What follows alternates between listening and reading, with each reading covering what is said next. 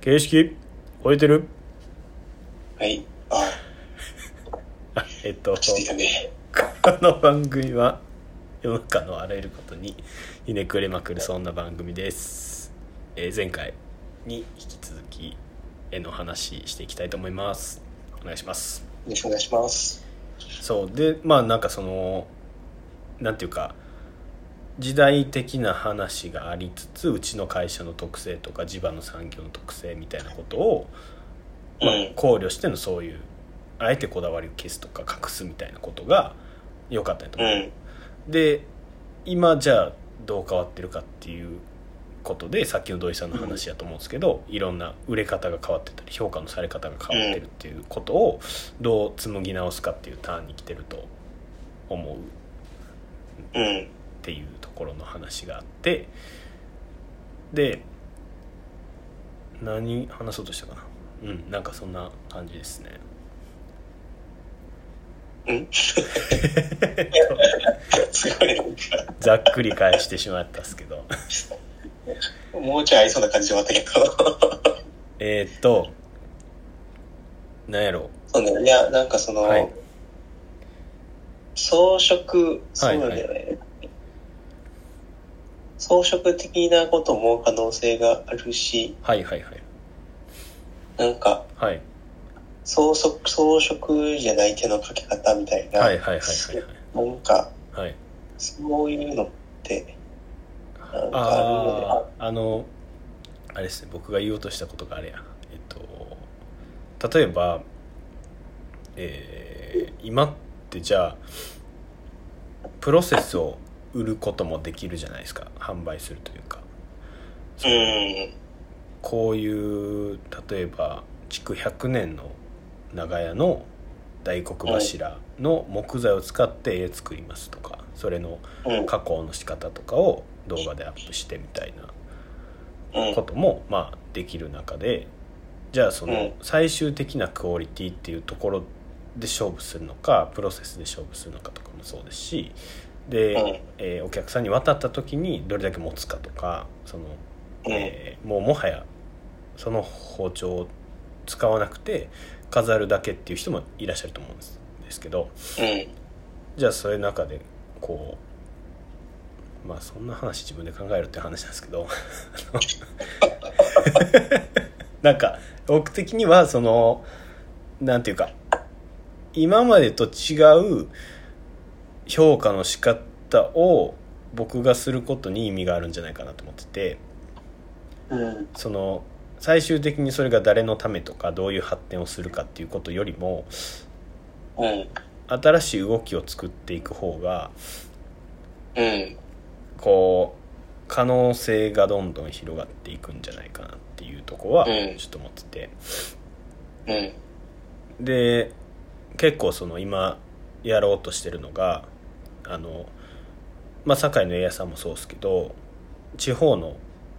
絵屋さんってまあほとんどうん。コミュニティないんですけどなんかそこをちょっと超えて産地を超えて映画さんっていうことの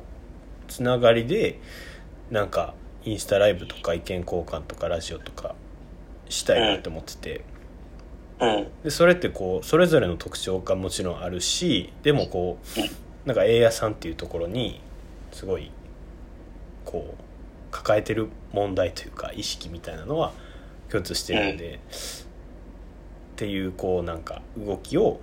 起こしていきたいみたいなことをう思っん。ててでそれがじゃあうんそのさっきの海外のこうどう日本らしさとか自分らしさを表現できるかどうかっていうところの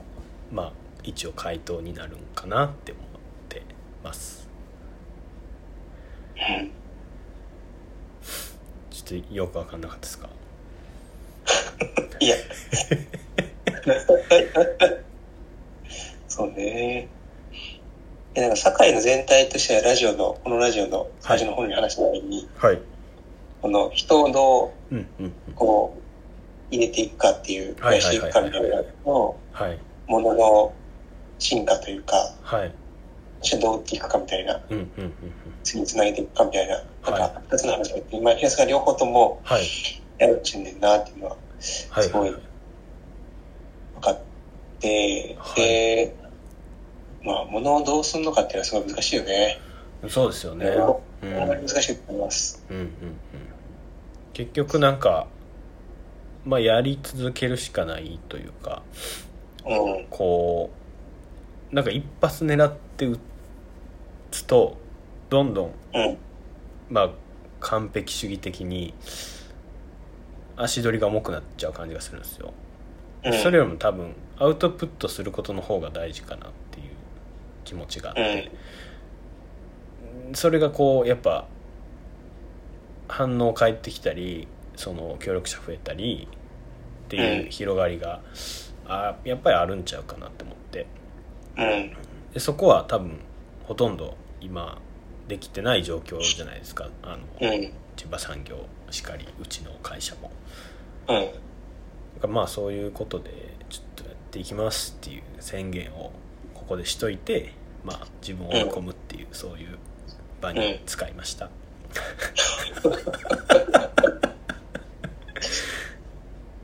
そうだ。なんか、はい US のはいはいはい先代とはい先々代かはいが、こう、まあ、シンプルな方向にうんうんうんどんどんそぎ落としてったっていうのはすごい、はいこはいれも面白いなとうん思ってて、はいで、多分、インデックス投資みたいな話があったけど、うんうんうんうんまあ、今、ヒゲスが言ってたことかな。まあ、安くはいシンプルに買う方向と、はいはいはいなんか、際立って手を加えていく方向で、なんかこ、はいう二方向ではいやってたらなんかいいんだろうなっていう気が、うんうんうんなんか無理し、安くシンプルに見る方向はなんか無印と一緒にできたら面白いなとか、ああ確かにそうですねうん、ぜひ職人とコラボして、確かに。なんかあ無の印今、オンラインド無地とかやってるやん。はいはいはいはいはいはいものを見つけて、うんうんうんみんなものに落とし込むみたいな、ああいう感じではいはいはいなんかできたら面白いなとか確かに思って、ああそれで言うとうん、うん、ちょっと僕がこう野望的に勝手に思ってることなんですけどルイ・ヴィトンとコラボしたいなと思っててああ、なんかあの革じゃないですかルイ・ヴィトンってうん、あの鞘作ってもらって新しいこうスタイルを海外のそのまあ市場でこうなんかできたらなって思ってとかうん、なんかそういう可能性もまあ一つあるのかなうん、こととかまあ別にそれはそこだけを目指していくわけじゃないですけどうん、あそうそうそうそうあそれは第三のはいラインだよなと思って、はいはいはいはい無印とこれみたいなのは量産で、こう、そうですねそうですねどう日常欲しいかみたいな話うんで、うんうんうんで、ハイクオリティなものを作ろうと思った時に、はいはいはいほら、イエスが言ってた装飾とかは、うんうんめっちゃセンスいるやんみたいな、 うん そうですね上手みたいな、アート的にはいはいはい要素が難しくて、うんでルイ・ヴィトンのコラボとか、海外の、例えばアーティストとコラボみたいなうんうんうんのは、なんかそっちの学習というか、可能性模索みたいなは意い味はいでは、いはい投資的な意味がすごいあるのかなっていう気がうんうんうんするね。そうなんかあのーこの間ちょっと思ってたのがえっとあれどこやったかな「千と千尋」とうん。あれなんなんやったかなロエベやロエベがコラボしはいはいはいはてやってる「ポップアップあるじゃないですかあーあれねであの実はまあそのデザインかどうかっていうこともそうなんですけどあうん。のうん。皮をパーツ切り取ってでそれをうん。皮をこう表面だけ削って埋め込んでるようなえー、職人さんがやってはるらしいんですよええなんかそこもうちょっと出してほしいなっていうー、ことを、なんかその結構デザイナーさんとコラボしましたとかアーティストさんっていうこううん表現の人のこうが名前が出るっていうのはまあ結構あるじゃないですか、うん。うん。でもこうそういう技術がこの形とか表現できてますよっていうところをなんか評価できる時代になしたいなっていうこうなんとなくのそのロエベの話も踏まえて思ってうんうん。そこはこうものづくりやってる一人の職人としてなんか挑戦したいなっていうとこあっうん。うて、ん。なのでまあそういう意味でもこうなんていうか、えー普遍的なこうん。う、えー無印みたいなあえて名前消すっていうスタンスのところでうん。こうものをどんどんこう理念を教育していくっていうとこもありますし、うん逆にこうクオリティ高めていってそのそういう技術があるんですっていうこともまあ一方でやりたいなっていう話はありますね。なんかちょっとだいぶ話ぶれちゃいましたけど。うん。なんか、QS、はい。 なんか、そういうことする会社作らなもう回らへんのちゃう時や。はいはいはなるほど。なんか やろうとしたら。 実に足りへんなって気が、はいはいはい。すごいしてる。はい。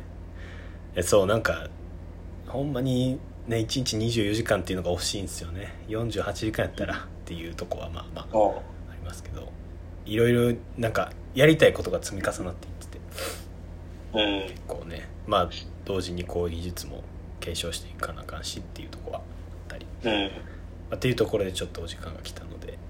こはいの辺で、はいえーこの番組が良ければいいねとリツイートお願いします質問ボックスもお待ちしてますありがとうございました、ありがとうございました。